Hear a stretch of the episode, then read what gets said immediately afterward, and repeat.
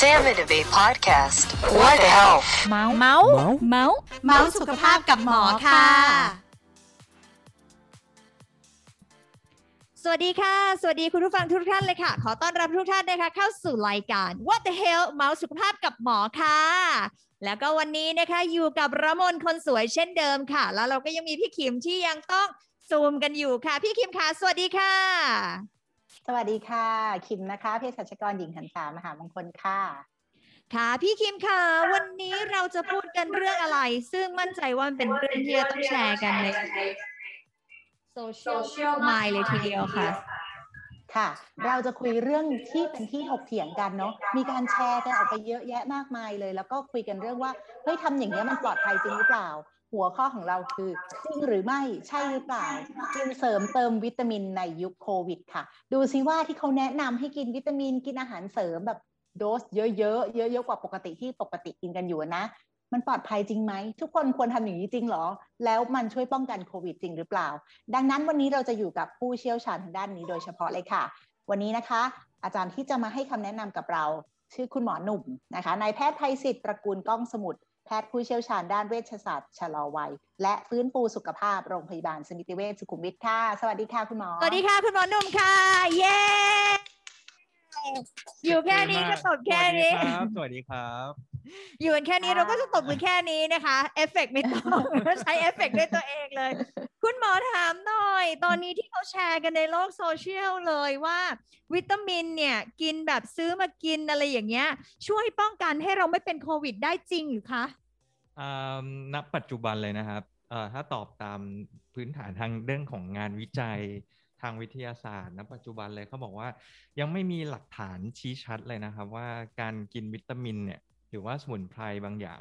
สามารถที่จะแบบป้องกันการติดเชื้อโควิด -19 ได้นะครับ แต่จริงๆ แล้วณปัจจุบันมันก็ต้องมีเริ่มเริ่มมีงานวิจัยศึกษามาเรื่อยๆ นะครับ ก็ถ้าถ้าจะพูดถึงเลยวิตามินที่เกี่ยวข้องกับเรื่องของการติดเชื้อไวรัส ที่เรารู้จักกันดีเลยก็คือจะเป็นเรื่องของวิตามินดีครับวิตามินดีเนี่ยงานวิจัยค่อนข้างเยอะที่สุดเลย ตั้งแต่ ปี 2017 ที่มันมีงานวิจัยเรื่องของการติดเชื้อไวรัสอ่ากลุ่มพวกไข้หวัดใหญ่ครับอ่าหรือเรื่องของอ่าอ่าการติดเชื้อทางเดินหายใจนะครับ วิตามินดีเนี่ยเอ่อ90%น่ะคือมาจากแสงแดด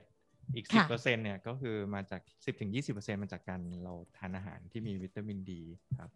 ทีนี้เขาพบว่าเอ่อคนที่ มีเรื่องของระดับวิตามินดีที่ที่ต่ำครับเอ่อมีความเกี่ยวข้องเออกับการติดเชื้อทางเดินหายใจครับค่อนข้างค่อนข้างที่จะเยอะเหมือนกันนะครับอืมแต่ถ้าเกิดว่าจะพินพอยต์ไปเลยเรื่องของอาวิตามินดีกับโควิด -19 เนี่ยปัจจุบันเนี่ยมันมีงานศึกษาวิจัยเพิ่งตีพิมพ์เมื่อต้นปีนี้เลยก็คือ 2021 เนี่ยเอ่อเขาพบว่าคนที่ระดับวิตามินดีต่ำ ครับวิตามินดีต่ำเนี่ยมีความเกี่ยวข้องกับเรื่องของการติดเชื้อโควิด -19 แล้วก็เรื่องของพยากรณ์โรคหมายถึงความรุนแรง ความรุนแรงของโรคที่อาจจะเป็นมากขึ้น อันที่สามก็คือเกี่ยวข้องกับเรื่องของการตายครับแล้วในงานวิจัยเนี้ยเขาก็จะเป็นการรีวิว เหมือนกับว่าเอางานวิจัยในอดีตที่ผ่านมาครับมารีวิวก็พบว่าอ่าประมาณ เกือบ 80%ของงานวิจัยเหล่านี้บอกว่าวิตามินดีที่ต่ำไม่มีความสัมพันธ์กับความรุนแรงของของโรคโควิด -19 นะครับเขาก็เลยสรุปว่าเราควรที่จะต้องเมนเทนเหมือนรักษาระดับวิตามินดีในเลือดให้อยู่ในระดับที่ดีที่สุดนะครับ เพื่อที่จะทำให้ระบบภูมิคุ้มกันเราทำงานดีที่สุด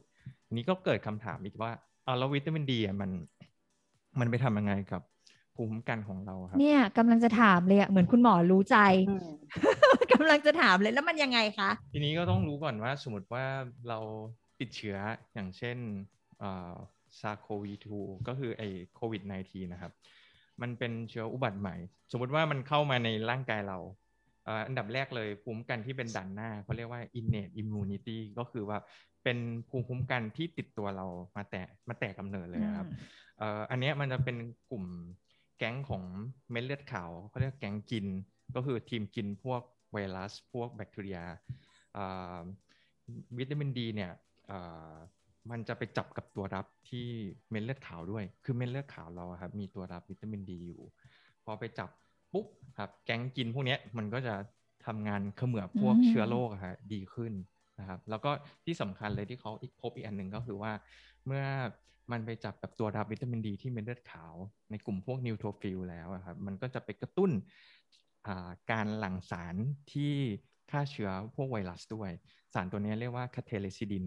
แล้วก็กลุ่มอีกอันหนึ่งก็คือ defensin มันเหมือนเป็นหอกดาบที่เอาไว้ไว้แบบแทงจากการไวรัสให้ให้มันตายไปครับ แต่ทีนี้ ตัวไวรัสเองอะปกติเวลามันเข้ามาในร่างกายครับบางทีมันฝ่าด่านแรกมาได้ ก็คือด่านภูมิคุ้มกันที่มีมาแต่กำเนิดได้ ทีนี้มันก็จะเข้ามาในเซลล์เรา โดยเฉพาะมันจะมีจับกับตัวรับที่เซลล์ที่อยู่ที่บริเวณพวกปอดหรือว่าบริเวณทางเดินหายใจ พอเข้ามาในเซลล์มันก็ปล่อยสารพันธุกรรมทำให้ตัวเซลล์ร่างกายเราก็ผลิตไวรัส ออกมามากขึ้นนะครับ ทีนี้มันก็ฝ่าด่านแรกมาแล้ว เพราะฉะนั้นมันก็ต้องเป็นเป็นทีมที่ 2 เป็นด่านที่ 2 ของระบบภูมิคุ้มกัน อันนี้มันเป็นภูมิคุ้มกันด่านที่ 2 ก็คือภูมิคุ้มกันที่ได้ที่เราได้ได้รับมาหลังจากติดเชื้อไวรัสมาสักระยะหนึ่งแล้วครับ ทีมนี้ก็จะเป็นกลุ่มของ เวลาสมมติว่าไอ้ทีมทีมที่หนึ่งเนี่ยมันจัดการพวกไวรัสไปแล้วมันจะเหลือเศษซากเซลล์ที่ที่หลงเหลืออยู่ในร่างกายเราครับ มันก็จะมีเซลล์เม็ดเลือดขาวตัวหนึ่งที่ชื่อว่า dendritic cell ครับมันก็จะไปมันเหมือนเป็นทหารที่คอยแบบ ไปหยิบไปไปหยิบยื่นเป็นเขาเรียกว่าอะไรไปโชว์ว่าเนี่ยเนี่ยมีไวรัสเข้ามาบุกเซลล์เราแล้วนะบุกร่างกายเราแล้วเนี่ยมันก็จะไปยื่นไอเศษซากไวรัสเนี่ยไปให้กลุ่มเขาเรียกเป็นนายพลนายพลใหญ่ ก็คือเม็ดเลือดขาวกลุ่มที่เป็นนายพลเลยก็เรียกว่า T cell T cell ก็จะทำหน้าที่ในการเหมือนกับหลั่งสารที่จะทำลายเซลล์ที่ติดเชื้อครับแล้วเพราะฉะนั้นเวลามันเจอเซลล์ที่ติดเชื้อมีไวรัสอยู่เนี่ยมันก็จะเขาเรียกว่าอะไรหลั่งสารที่แบบให้ให้เซลล์ตัวนั้นเกิดการฆ่าตัวตายแบบธรรมชาตินะครับกระบวนการนี้เราเรียกว่า apoptosis ครับเซลล์ปอดเซลล์มันก็จะเกิดการตายไปทีนี้พอการตายไปเนี่ยสิ่งสำคัญคือปอดมัน มันช่วยในเรื่องของการหายใจ เพราะฉะนั้นก็ส่งผลกับเรื่องการระบบการหายใจตามมา แต่ทีนี้มันยังไม่จบเท่านี้มันก็ยังมีไปกระตุ้นพวกเม็ดเลือดขาวอีกกลุ่มหนึ่งที่เป็นกลุ่มที่เรียกว่าหลั่งสารที่เกี่ยวกับพวกการอักเสบก็จะเกิดการอักเสบตามมาด้วย ซึ่งสารการอักเสบพวกนี้ครับมันจะเป็นสารที่เหมือนกับว่าเม็ดเลือดขาวมันส่งสัญญาณคุยกันนะว่าเออตอนนี้เชื้อโรคมันเข้ามาในร่างกายแล้ว ก็เหมือนกับว่าเรียก เม็ดเลือดขาวกลุ่มอื่นอะมาลุมกินโตกัน เพราะฉะนั้นในร่างกายเราอะมันจะเกิดเหมือนกับเกิดการอักเสบตามมาด้วย พวกนี้มันเกิดจากปรากฏการณ์นี้เขาเรียกพายุไซโตไคน์ครับหรือว่าเป็นพายุแห่งการอักเสบซึ่งจริงๆเป็นการตอบสนองที่ดีของร่างกาย แต่ว่ามันมากเกินไป ปกติการอักเสบมันก็คือปวดบวมแดงร้อนเพื่อแบบว่ามีไข้ขึ้นใช่ไหมแต่ว่าถ้ามากเกินไปเนี่ยมันก็ส่งผลเสียตรงนี้ได้ทำให้ เวลาเกิดพายุไซโตไคน์เนี่ยมันก็จะทำให้มีการอักเสบของร่างกายหลายระบบ แล้วก็โดยมากที่จะตามมาก็คือว่าพายุไซโตไคน์เนี่ยเป็นปรากฏการณ์ที่เกิด 7-10 วันหลังจากที่เกิดการติดเชื้อครับแล้วก็สิ่งที่ตามมาก็จะเป็นเรื่องของอวัยวะต่างๆครับทำงานล้มเหลว ไม่ว่าจะเป็นไตระบบต่างๆ ก็สุดท้ายก็พาไปเรื่องของการเสียชีวิต ทีนี้ อันนี้มันเป็นการจัดการของร่างกายที่ ที่ถ้าถ้ามากเกินไปเนี่ยส่งผลเสีย แต่ว่าวิตามินดีมันจะไปช่วยอีกอันหนึ่งก็คือว่ามันจะไปกระตุ้นเม็ดเลือดขาวอีกกลุ่มหนึ่งที่เรียกว่า TH2 นะครับ กลุ่มนี้มันจะไปกระตุ้นเซลล์ B เซลล์ให้เปลี่ยนเป็น plasma cell แล้วก็สร้างแอนติบอดีออกมา ซึ่งแอนติบอดีเนี่ยมันเหมือนเป็นกระสุนคอยยิง จับพวกไวรัสให้ให้ไวรัสมันทำงานเหมือนกับ มันเฉื่อยทำงานน้อยลงสุดท้ายเม็ดเลือดขาวก็จะมาเก็บกิน เพราะฉะนั้นถ้าสรุปง่ายๆเลยก็คือวิตามินดีอะมันจะไปช่วย balance การทำงานของระบบภูมิคุ้มกัน balance ระบบภูมิคุ้มกันหมายความว่า ไม่ให้ระบบภูมิคุ้มกันเราอะทำงานมากเกินไปครับ โดยการไปยับยั้งการแสดงออกของเม็ดเลือดขาวกลุ่มที่สร้างสารไซโตไคน์ที่สร้างสารแห่งการอักเสบ แล้วก็ไปบูสต์ระบบภูมิคุ้มกันอีกกลุ่มหนึ่งที่ไปช่วยลดการอักเสบ ก็คือเป็น TH2 นะครับ เพราะฉะนั้นก็คือคนที่ขาดวิตามินดี หรือระดับวิตามินดีต่ำนะสิ่งที่จะเจอเลยก็คือว่าถ้าติดโควิด -19 นะครับ มันจะมีโอกาสที่จะ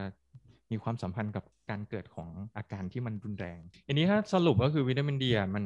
ช่วยปรับสมดุลของระบบภูมิคุ้มกันครับสมมติว่าถ้าเราติดเชื้อมาแล้ว มันก็จะ balance ระบบภูมิคุ้มกันว่า ไม่ให้เหมือนกับ over activated ระบบภูมิคุ้มกันของเรามากเกินไป ซึ่งคนที่เป็นโควิด -19 นะโดยมากที่เสียชีวิตก็คือปรากฏการณ์จากพายุไซโตไคน์หรือถ้าเรียกบ้านๆก็คือเป็นพายุแห่งการอักเสบ เพราะฉะนั้นมันก็จะไปช่วยตรงตรงจุดนี้นะครับทีนี้เขาก็จะพูดถึงว่าอ้าวแล้วถ้าสมมติว่าจะเสริมวิตามินดีครับ จะจะเสริมในขนาดเท่าไหร่กำลังจะถามเลยว่าพออาจารย์พอคุณหมอพูดแบบนี้ปุ๊บเนี่ยรู้สึกว่าอยากจะหยิบ กระปุกวิตามินดีแล้วกรอกเลยค่ะ ทีนี้มันก็ต้องกินเท่าไหร่ ทีนี้มันก็มีงานงานวิจัยที่แบบแบ่งเป็นสองกลุ่มนะครับปกติเราก็จะรู้กันดีว่าวิตามินดีอะถ้าเราทานเพื่อป้องกันการขาดอะ RDA RDA จะอยู่ประมาณ 600 ยูนิต 600 international unit ต่อวัน แต่ว่าทีนี้ถ้าการศึกษาเกี่ยวกับเรื่องของวิตามินดีกับโควิด -19 นะเขาพบว่าระดับวิตามินดีที่ที่ควรที่จะเป็น นะครับในระดับในเลือดก่อนนะครับ ปกติระดับในเลือดเรานะค่าปกติก็คืออยู่ที่มากกว่า 30 นาโนกรัมต่อ ml นะครับ แต่ทีนี้ระดับที่เขาวัดดีที่สุดเลยครับในณตอนนี้เขาแนะนำอยู่ที่ประมาณ 40 ถึง 60 นานาโนกรัมต่อ ml แต่โดยมากหลายคนก็ ไม่ค่อยมีใครไม่น่าจะถึงเออไม่ค่อยมีใครได้ได้เจาะด้วยครับบางคนก็ไม่ไม่รู้ว่าตัวเองต้องต้องเจาะระดับวิตามินดีครับ แต่ทีนี้ถ้าเราไม่ได้เจาะเนี่ย จริงๆเราก็ดูว่าเรามีปัจจัยเสี่ยงหรือเปล่า คนที่มีปัจจัยเสี่ยงก็จะเป็นกลุ่มที่เป็นโรคเรื้อรังอยู่ มีโรคประจำตัวอยู่ครับ กลุ่มที่สองก็คือ คนผิวคล้ำอ่าคนผิวคล้ำเออเพราะว่า เวลาเราผิวผิวผิวคล้ำเราก็จะมีเมลานินคอยบอกการสร้างวิตามินดีใช่ไหมครับ อันที่สามก็จะเป็นกลุ่มที่ชอบทากันแดดแค่ทา SPF 15 เนี่ย มันก็บล็อกการสร้างวิตามินดี ได้เกือบประมาณ 99%เเข้าตัวหมดเลยจ้าพี่ขิม แล้วก็ในกลุ่มคนที่อ้วน อ้วนก็คือมีไขมันสะสมเยอะเข้าตัวอีกแล้วจ้าพี่ขิม เพราะฉะนั้นก็คือขอนมอ้วนนี่แบบว่าเอา BMI เท่าไหร่คะ BMI อะครับ อ่าถ้าถ้าของเมืองไทยเนี่ยยี่ห้าขึ้นไป BMI BMI ยี่ห้าขึ้นไปก็ถือว่าอ้วนละ แต่จริง BMI บางทีเราก็บอกยาก เพราะเดี๋ยวนี้มันมีอ้วนอ้วนแฝง คือผู้หญิงบางคน BMI ปกติเลย แต่ว่าเปอร์เซ็นต์ fat เกินอะไรเงี้ยบางทีเราก็อ่าต้องดูว่าคนนี้แบบ มีไขมันเยอะหรือเปล่ามีอ้วนแฝงหรือเปล่าอะไรเงี้ยครับทีนี้โดสที่เขาแนะนำเนี่ยอ่ามันจะอยู่ที่ในในงานวิจัยนะครับ อยู่ที่ 2,000 ถึง 5,000 international unit ต่อวัน ต่อวันต่อวันนะครับ แล้วก็อีกกลุ่มหนึ่งก็จะเป็นหมออีกกลุ่มหนึ่งเป็นงานวิจัยอีกที่หนึ่งของอเมริกา บอกว่ามีอีกแบบหนึ่งก็คือให้ทานอยู่ที่หนึ่งหมื่นยูนิตครับทุกวันติดต่อกัน 2 สัปดาห์ หลังจากนั้นก็ลดเหลือ 5,000 ยูนิต แต่นี้อาจจะ hardcore มากไปหน่อยครับทีนี้ถ้าในในความคิดเห็นของหมอเนี่ยหมอคิดว่าอยู่ที่ประมาณ 2,000 ถึง 5,000 international unit ต่อวันนะครับ แล้วก็ถ้าดีที่สุดก็คืออาจจะมาโรงพยาบาลหรือว่าตรวจระดับในเลือดด้วย เพื่อให้เราทราบว่าจริง ๆ แล้วเราเราขาดวิตามินดีหรือเปล่าครับ เพราะว่าถ้าถ้าขาดเนี่ยคุณหมอเขาก็จะแนะนำให้ถูกต้องเลยว่า โดสที่ทานที่ที่เหมาะสมนะฮะอยู่ในระดับเท่าไหร่ คุณหมอคิดว่ามีวิตามินตัวไหนที่จำเป็นอีกในช่วงโควิดนี้จำเป็นอีกใช่ไหมครับ ก็ถ้า เราทราบกันดีก็คือวิตามินซีครับ วิตามินซีเนี่ยบทบาทของเขาเกี่ยวกับเรื่องของระบบภูมิคุ้มกันก็คือ ช่วยปกป้องการทำลายของเม็ดเลือดขาวกลุ่มพวกลิมโฟไซต์นะครับ แล้วก็ช่วยการทำงานให้เม็ดเลือดขาวทีมแกงกินนะครับ ไม่ว่าจะเป็นแมคโครแฟชนิวโทฟิลอะมันทำงานกินพวกไวรัสพวกเชื้อโรคอย่างเงี้ยได้ดียิ่งขึ้นนะครับในงานวิจัยพบว่าวิตามินซีอะในคนที่เป็นหวัดนะครับ ก็ย่นระยะเวลาหรือความรุนแรงของการเป็นหวัดได้นะครับ แต่ว่าไม่ได้ไม่ได้ช่วยป้องกันหวัดในในในผู้ใหญ่เนี่ยการกินวิตามินซีอย่างสม่ำเสมอครับ ก็ช่วยย่นระยะเวลาการเป็นหวัดได้ประมาณแปดเปอร์เซ็นต์ในเด็กก็ประมาณสิบสี่เปอร์เซ็นต์แต่เขาบอกว่าในคนที่มีความเครียดครับ หรือว่าออกกำลังกายหนักมากครับ มีความเครียดอยู่เนี่ย ถ้าทานวิตามินซีสม่ำเสมอ ก็ย่นระยะเวลาหรือความรุนแรงของการเป็นหวัดได้เกือบประมาณ 50%ครับแต่ไม่ได้บอกว่ามันช่วยป้องกัน ทีนี้ถ้าพูดถึงวิตามินซีกับโควิด -19 โดยโดยตรงเลยครับ ก็ยังไม่สามารถมีหลักฐานชี้ชัดว่า การการกินวิตามินซีนะครับจะไปช่วยป้องกันโควิด -19 แต่ว่ามันเป็นเหมือนกันว่าเป็นการดูแลระบบภูมิคุ้มกันเป็นการเสริมระบบภูมิคุ้มกันให้ระบบภูมิคุ้มกันเราแข็งแรง เพื่อเวลาสมมติว่าเราติดเชื้อหรืออะไรมา ระบบภูมิคุ้มกันเราจะได้ ทำงานดีไอ้เม็ดเลือดขาวแก๊งกินก็ได้ทำงานเก็บ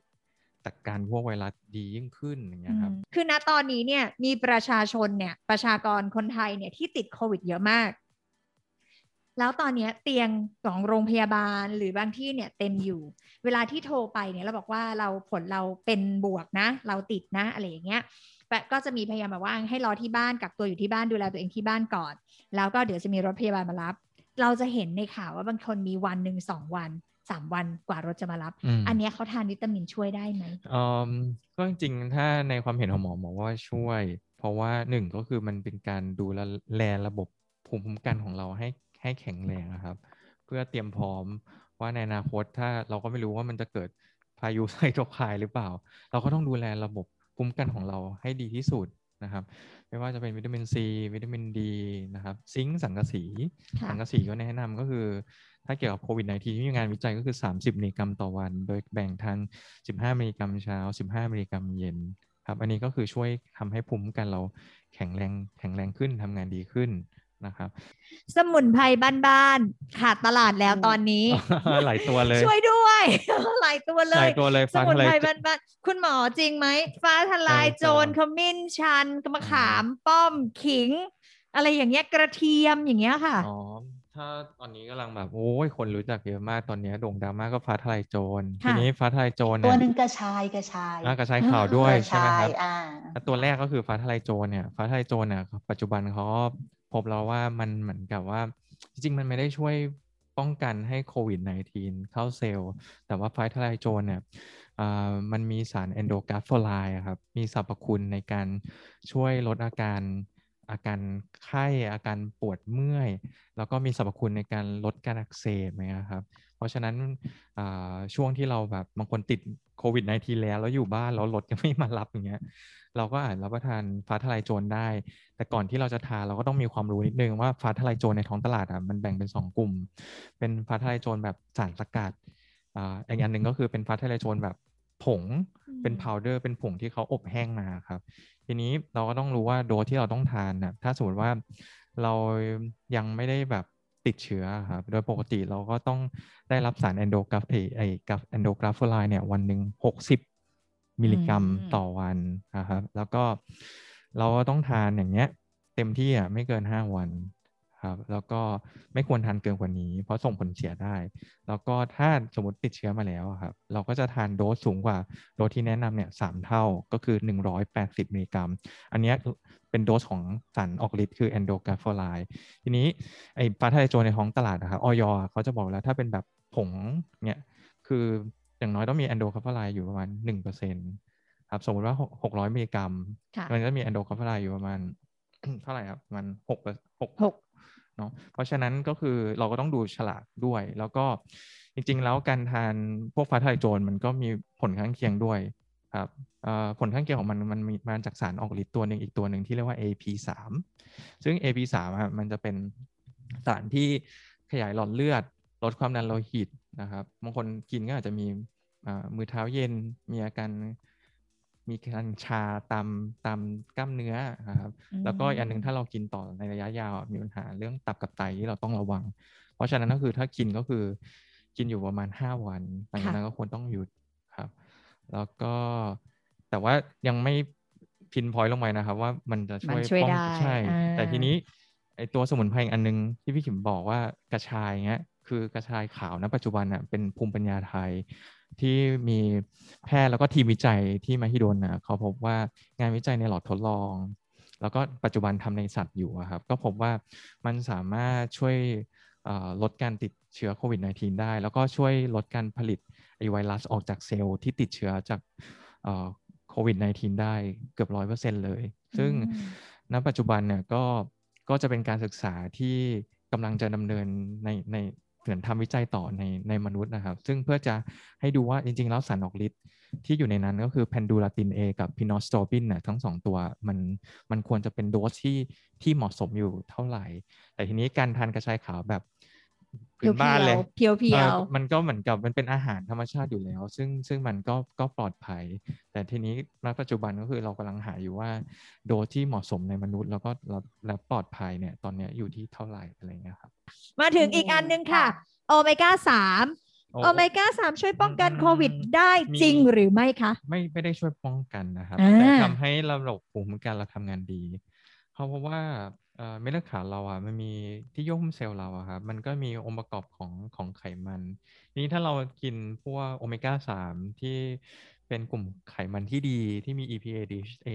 มันก็จะเป็นส่วนประกอบของของเยื่อหุ้มเซลล์ของเม็ดเลือดขาวเราด้วย แล้วก็เม็ดเลือดขาวกลุ่มนี้มันก็จะทำหน้าที่เก็บกินทำงานกินอะดียิ่งขึ้นครับเพราะฉะนั้นก็คือถ้าเราเก็บสับสนตั้งแต่ตอนนี้เราทานโอเมก้าสามเนี่ย เขาเรียกกำลังทหารของเราก็เวลามีไวรัสเข้ามาทหารด่านหน้าของเราก็จะทำงานเก็บกินไวรัสดียิ่งขึ้น มาถึงเขาเล่าว่า เขาเล่าว่าค่ะ คุณหมอคะเขาเล่าว่า กินกล้วย กินไข่ต้ม แล้วก็ดื่มน้ำอุ่นผสมเกลือหรือมะนาว แล้วผสมกับน้ำส้มสายชูด้วย ป้องกันโควิดได้ค่ะอย่างเงี้ยเขาเล่าว่า ก็อะถ้าถ้าพูดตามตรงเลยว่าไม่ได้ป้องกันนะครับ แต่อาหารเหล่านี้จริงๆ มันก็ บางอย่างมันคือมันมีประโยชน์แหละอืมอย่างอาถ้ากล้วย กล้วยจริง ๆ มันก็จะเป็นพรีไบโอติกไฟเบอร์หนึ่งก็คือเป็นเป็นอาหารของจุลินทรีย์ที่มีประโยชน์ในลำไส้อะครับ ก็ไปช่วยเสริมทับภูมิคุ้มกันเราด้วย เพราะฉะนั้นไม่ว่าจะเป็นกล้วยกระเทียมพวกแอสพารากัสอะไรพวกเนี้ยเป็นเป็นเป็นเหมือนกับใยอาหารที่เอาไปเป็น เป็นเสริมจุลินทรีย์ที่มีประโยชน์อย่างที่หมอบอกว่าเวลาเราเสริมจุลินทรีย์ที่มีประโยชน์ในลำไส้เราอะครับมันก็ทำให้ระบบภูมิคุ้มกันเลือดขาวที่ลำไส้แข็งแรง ระบบภูมิคุ้มกันเนี้ยมันเป็นระบบน้ำเหลืองที่เชื่อมโยงกับปอดด้วย ก็ทำให้ระบบภูมิคุ้มกันที่ปอดเรา เราแข็งแรงด้วยโอ้มันพ่วงกันบางคนก็จะมองภาพแบบว่า เออ เป็นกลุ่มพวกไมโครนิวเทรียนพวกวิตามินแร่ธาตุอย่างเดียวแต่จริงๆแล้ว สิ่งที่สำคัญระบบภูมิคุ้มกันก็คือแมคโครนิวเทรียนก็คือโปรตีนอืมเพราะฉะนั้นโปรตีนก็สำคัญอย่างเช่นไข่ขาวเนี่ยครับ เพราะฉะนั้นคนที่ขาดโปรตีนอยู่ระบบภูมิคุ้มกันก็จะไม่แข็งแรง เพราะฉะนั้นการกินไข่ต้มไข่ขาวก็ก็มีประโยชน์ครับในไข่แดงจริงๆมันก็มีวิตามินดีด้วย ในไข่แดงไข่แดงหนึ่งลูกเนี่ยก็จะมีวิตามินดีประมาณ 30 ยูนิตอืมนะครับ ส่วนการดื่มน้ำอุ่นผสมน้ำเกลือหรือมะนาวอะยังไม่มีงานวิจัยทางวิทยาศาสตร์ว่า หรือน้ำส้มสายชูว่ามันจะช่วยป้องกันได้อะไรเงี้ยโอเคทีนี้ก็จะมีคนสงสัยค่ะว่า การจะไปฉีดวัคซีนเนี่ยเราควรจะเตรียมตัวยังไง เรามีวิธีการบำรุงร่างกายให้แข็งแรงยังไงก่อนบ้างไหมคะฮอร์โมนเลยเอาอ่าถ้าเกี่ยวฮอร์โมนเรื่อง nutrition เลยครับ ก็คืออาภาษาทาง nutrition เรียกว่า immunonutrition เป็นการเตรียมโภชนาการเพื่อเสริมภูมิคุ้มกันของเราให้แข็งแรงครับ อันดับแรกเลยก็คือ เราต้องลดการทานหวานลง เขาพบว่าการกินน้ำตาลนะครับ น้ำตาลเนี่ยเวลาเรากินเข้าไป ยิ่งเราทานหวานเยอะอะครับ มันจะไปทำให้เม็ดเลือดขาวเราอะเหมือนอ่อนกำลังเราลงเนี่ยเกือบ40%ออะเดี๋ยวทิ้งแก้วกาแฟตรงนี้ก่อน่าแล้วก็ทำให้มันชะงักการทำงานไปประมาณ4-5ชั่วโมงครับเพราะฉะนั้นถ้าเรากินหวานๆรถติดเข้ามาเนี่ยเม็ดเลือดขาวเราก็ช่วงนั้นเป็นช่วงที่มันเหมือนหยุดทำงานอยู่ครับ เพราะฉะนั้นก็คือต้องต้องทานหวานลดลงครับอ่าพวก ถ้าเราอยากจะดูแลจุลินทรีย์ในลำไส้ให้แข็งแรง เพื่อเตรียมพร้อมระบบภูมิคุ้มกัน ก็ลดทานเนื้อแดงลงนะครับทานปลาให้เยอะขึ้นที่มีกรดไขมันโอเมก้า 3 ที่หมอบอก ไม่ว่าจะเป็นปลาแซลมอน ปลานิลปลาทับทิม ปลากระบอกปลาตะเพียนอะไรอย่างเงี้ยครับ หรือว่าเสริมเป็นกลุ่มอาหารเสริมก็ได้ครับ หรือใครจะรับประทานพวกวิตามินนะครับก็อย่างเช่นวิตามินซีวิตามินซีก็ พันถึงสองพันมิลลิกรัม ในคนที่เป็นโรคไตอยู่ก็ไม่เกินพันมิลลิกรัมนะครับแล้วก็สังกะสีก็ได้ zinc นะครับวันละ 30 มิลลิกรัม เช้า 15 มิลลิกรัม เย็น 15 มิลลิกรัมครับวิตามินดีครับถ้าคิดว่าเป็นกลุ่มที่เสี่ยงนะครับ ก็อาจจะมาปรึกษาแพทย์ก่อน อาจจะแนะนำโดสที่เหมาะสมให้ว่าควรทานกี่ยูนิตต่อวันอะไรเงี้ยครับแล้วก็ทานโปรตีนด้วยครับโปรตีนก็ ช่วยทำให้ระบบภูมิคุ้มกันเราแข็งแรงโปรตีนสีขาว ไม่ว่าจะเป็นไข่ขาวอกไก่อะไรอย่างเงี้ยครับ ก็ก็ทานได้ครับ อันที่สองออกกำลังกายอืมอืมพี่คิมคุณหมอพูดถึงเรื่องออกกำลังกายพี่คิมออกกำลังกายได้ไงเฮ้ยเดี๋ยวก่อนคุณหมอมันมีคนแชร์กันว่าห้ามออกกำลังกายก่อนไปฉีดอ่าวัคอ่าซีนใช่ใช่ใช่เออถูกต้องถูกต้องครับแต่ว่ามันก็จะมีพอยต์หนึ่งก็พบว่าคนที่ออกกำลังกายหนักอะครับออกกำลังกายหนักมากเนี่ย มันมีผลอ่ากดภูมิคุ้มกันเราเพ อ๋อเขาพบว่าคนที่แบบเป็นพวกวิ่งมาราธอนหรืออะไรนะครับ ก็จะมีโอกาสติดเชื้อได้ในช่วงแรกหลังจากออกกำลังกายเสร็จแล้ววันถึงสองวันระบบภูมิคุ้มกันเรามันช่วงนั้นมันจะทำงานลดลง เนื่องจากว่ามันจะมีหลั่งฮอร์โมนคอร์ติโคสเตียรอยด์ซึ่งเป็นฮอร์โมนเกี่ยวกับความเครียดอยู่ เพราะฉะนั้นคนที่ออกกำลังกายหนัก มีโอกาสติดติดเชื้อได้ เพราะฉะนั้นก็ให้ออกกำลังกายปานกลางครับอย่าอย่าหักโหมมากอะไรเงี้ยครับแล้วก็นอนพักผ่อนให้ให้พออ่าอย่างน้อยก็ ห้าถึงเจ็ดชั่วโมงไม่ควรต่ำกว่าห้าชั่วโมงนะครับ เรื่องของการดื่มน้ำดื่มน้ำก็ให้พอด้วยครับ ก็อย่างน้อยก็ดูตามน้ำหนักตัวนะครับลิตรครึ่งถึงสองลิตรต่อวันนะครับ ก่อนฉีดก็ชากาแฟอาจจะลดงดก่อนสักวันหนึ่งก่อนมาฉีดอะไรเงี้ยครับ แล้วก็มีอะไรอีก ก็โดยมากก็คือพยายามเหมือนกับอีกอันหนึ่งก็คือถ้าเป็นกลุ่มที่ทานยาอยู่ครับไม่ว่าจะเป็นยาอะไรก็ตามก็เบาหวานเบาหวาน คือจริง ๆ ก็ต้องต้องต้องต้องทานนะครับ อย่างพวกไม่ว่าจะเป็นกลุ่มพวกแอสไพรินหรืออะไรก็ก็ต้องทานนะครับ ไม่ไม่จำเป็นต้องงด แต่ว่าถ้าทานยากลุ่มนี้เช่นแอสไพริน clopidogrel อะไรเงี้ยครับ พวกนี้อาจจะต้องวอร์ฟารินอะไรเงี้ยอาจจะต้องบอกพยาบาลหรือบอกแพทย์ก่อนว่าเออทานยานี้อยู่เพราะว่าหลังฉีดวัคซีนอาจจะต้องกดกดนานขึ้นหรือว่าต้องใช้เข็มที่มันไซเล็กลงอะไรเงี้ยครับอืมเพราะกันที่เลือดที่จะหยุดเอ่อไหลด้วยใช่ไหมโอเค โอ้วันนี้ได้ความรู้มาก ๆ เลย แล้วก็คิดว่าคุณผู้ฟังน่าจะกระจ่างเนาะว่าวิตามินนะคะ ย้ำอีกครั้งหนึ่งนะคะ คุณผู้ฟังที่รักและที่ระมนศรัทธาทุกๆคนนะคะ วิตามินไม่ได้ช่วยป้องกัน แต่เป็นตัวช่วยเสริมนะคะ ย้ำกันอีกครั้งหนึ่งนะคะ โอเค อะ ทีนี้นะคะ อยากจะบอกคุณผู้ฟังว่าช่วงนี้ดูแลตัวเองให้ดีนะคะ ให้คุณหมอฟันธงเนี่ยคุณหมอคะวัคซีนฉีดไม่ฉีดดีคะ คือตอนนี้อะไรได้ก็ฉีดฉีดไว้ก่อนดีที่สุดนะครับ เพราะว่าปัจจุบันเราพบว่าโควิด -19 น่ะมันทำให้เกิดอาการรุนแรงเร็ว ใน paper เขาบอกว่ามักจะรุนแรงที่ day เจ็ดหรือ day สิบบางคนตอนนี้เดย์สามก็ ก็ไปแล้ว แล้วอายุก็น้อยลงเรื่อยๆครับหมอว่าตอนนี้ถ้ามีอะไรให้ฉีดได้ก็คือฉีดไปก่อน คุณหมอฉีดไหมฉีดโอเค เป็นไงคุณผู้ฟังเห็นไหมอะไรที่สามารถไปช่วยเสริมตัวเองได้ก็หามาช่วยเสริมตัวเองก่อน แต่เสริมในปริมาณที่พอเหมาะพอควรนะคะ ถ้าอันไหนที่เราไม่รู้เนี่ยปรึกษาแพทย์นะคะ ปรึกษาเภสัชก่อนเนาะก่อนที่เราจะปรับไปจัดการตัดสินใจกันเอง พี่ขิมมีอะไรอยากฝากคุณผู้ฟังไหมคะในเทปนี้ ค่ะ ก็ทุกคนดูแลร่างกายให้ดีนะคะ ก็ถึงแม้จะฉีดวัคซีนแล้วนะ ใครที่เริ่มได้วัคซีนไปแล้ว แต่ว่าเราก็ยังจะต้องปฏิบัติตัวเหมือนเดิมนะคะ ล้างมือบ่อยๆใส่หน้ากากแล้วก็อยู่ห่างๆกันเหมือนเดิมเพราะยังติดได้อยู่เหมือนกันค่ะจ้ากาดก็ต้องอย่าตกนะคะ โอเคสำหรับคลิปสำหรับเทปนี้นะคะ เราก็ลากันแต่เพียงเท่านี้ขอขอบพระคุณนะคะ คุณหมอหนุ่มมากๆเลยนะคะ ขอบพระคุณค่ะขอบคุณค่ะคุณผู้ฟังค่ะสามารถพบกับพวกเราได้ที่ไหนคะพี่ขิมคะค่ะ พบกับรายการ What the Hell ได้ทุกวันพุธที่ 2 และ 4 ของเดือนค่ะ ทาง Apple Podcast SoundCloud Spotify Anchor Podbean แล้วก็ YouTube ของโรงพยาบาลชนิติเวชด้วยค่ะ ค่ะสำหรับวันนี้นะคะ พี่คิมหันษาและก็ระมนคนสวยลาไปก่อนพบกันใหม่ในครั้งหน้าค่ะ สวัสดีค่ะ สวัสดีค่ะเย้